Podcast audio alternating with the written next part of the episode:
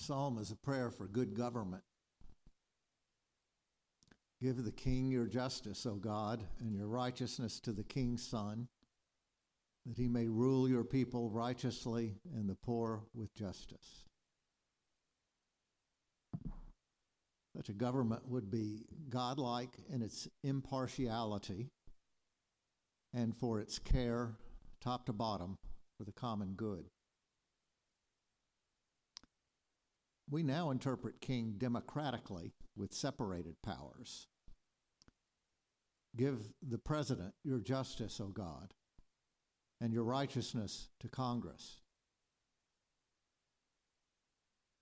If Washington, Hamilton, and Jefferson and Madison were father to those revisions, their grandfather was John Locke. According to Locke, government exists to preserve a community, small or large, and to protect the natural rights God given of its people.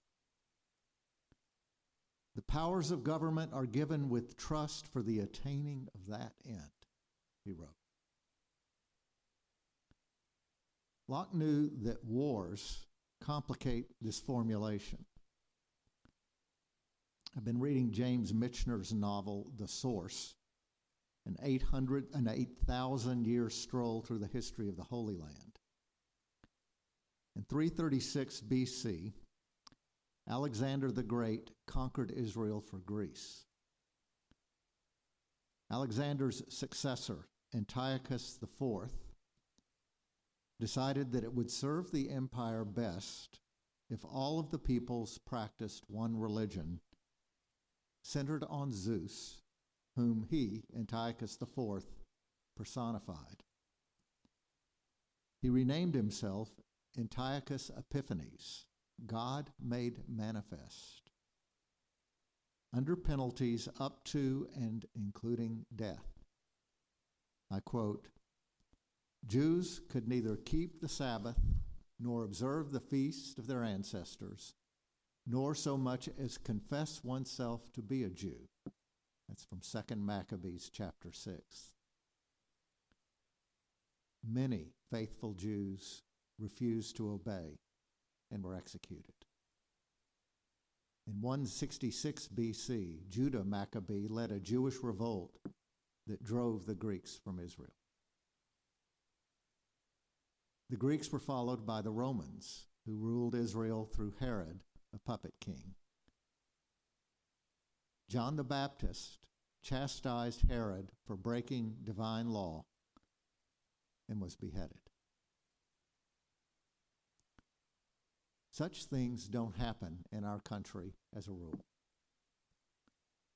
Our founders put a hard stop to religious executions. These founders were wise to human nature's mix of great and terrible potential, and masterful at giving freedom air to breathe while frustrating its appetite for power. One of their best designs was the First Amendment. Congress shall make no law respecting an establishment of religion or prohibiting the free exercise thereof. That plan would have spared John the Baptist and saved the Jews from Antiochus Epiphanes. We call it separation of church and state. Karl Barth, the theologian, deeply approved that separation. Barth appreciated the state ideally as an instrument of God. He wrote, Scripture tells us that the state has, by divine appointment, the task of providing for justice and peace. The church acknowledges the benefit of this divine appointment in gratitude and reverence before God. But Barth knew that his own country's government was the opposite of godlike. He lived in Hitler's Germany. And in 1934, he led one of the bravest protests in the modern history of the church against the state, worthy of John the Baptist. It happened in the town of Barmen at a church meeting not unlike the Continental Congress. The Nazis had taken control of the state established church and, along with other atrocities, had segregated congregations racially. Christians with Jewish blood were being forced out of Aryan German congregations, another step towards Holocaust.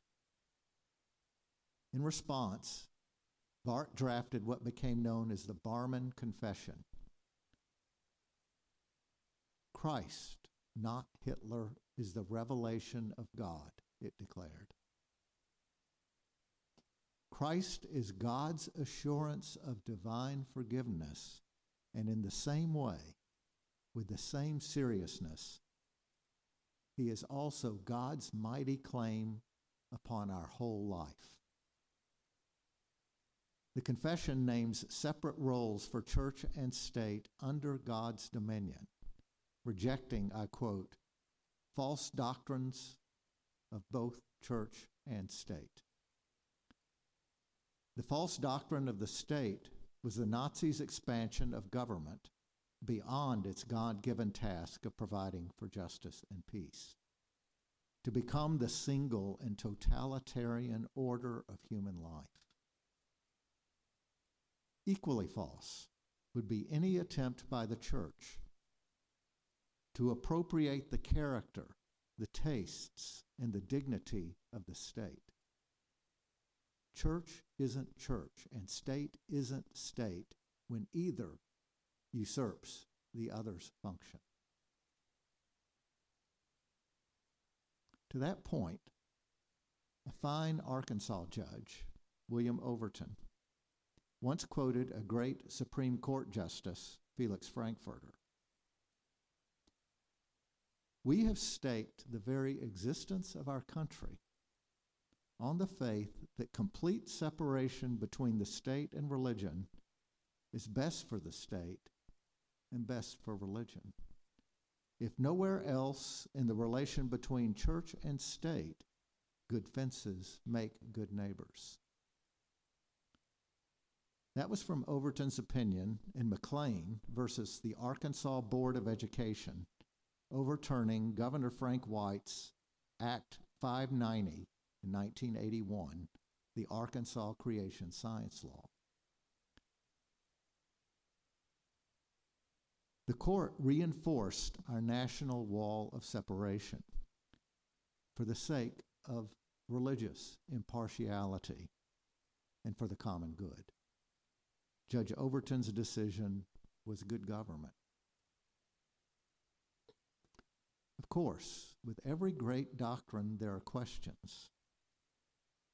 What do we do when we perceive a conflict between the laws of state and the law of God? To answer, let's define law. Richard Hooker, whom John Locke cites favorably throughout his treatises on government, defined law as any kind of rule whereby actions are framed which Hooker applies from God on down to city council. People have been making laws since cave dwellers learned the hard way that the rule of every man for himself was not a recipe for happiness.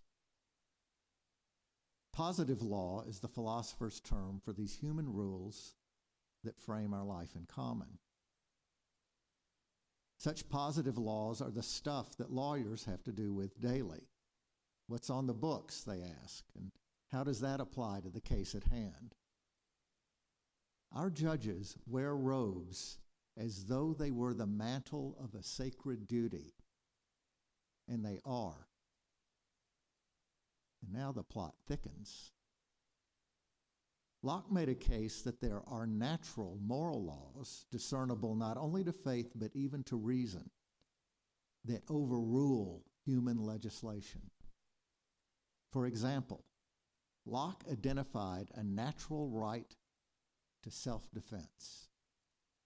Any human law that would deny someone that right is overruled by a higher law of nature. In church, we hear of God's law. You shall not steal, you shall do no murder, love your neighbor as yourself, etc.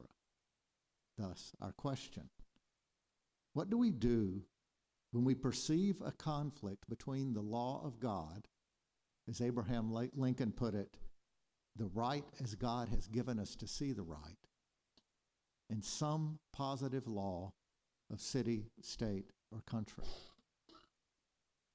In the source, a certain Rabbi Akiba pondered how, as a Jew, he could at the same time be faithful to God who controlled heaven and obedient to the Romans who controlled the earth.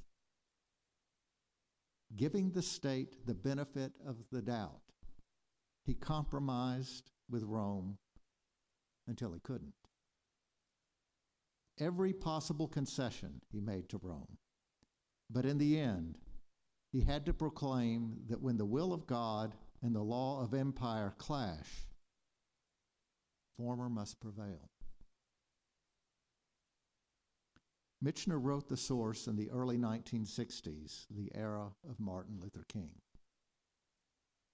In the South, King challenged human made laws enforcing racial segregation. And when persuasion didn't work, King disobeyed these laws sometimes. God walks with us, he said. He has placed within the very structure of the universe certain absolute moral laws, and if we disobey them, they will break us. That's what Barth meant by saying, speaking of God's mighty claim on our whole life. What would Judge Overton, a good and conscientious jurist, have said to that? Suppose that he had been a Southern State Circuit Court judge in a case involving Dr. King in jail for disobeying a law segregating seats on buses or in restaurants. In his conscience, our judge would agree with King that the laws on the books were spoiled by racial partiality. But as a judge, he was sworn to uphold the laws written.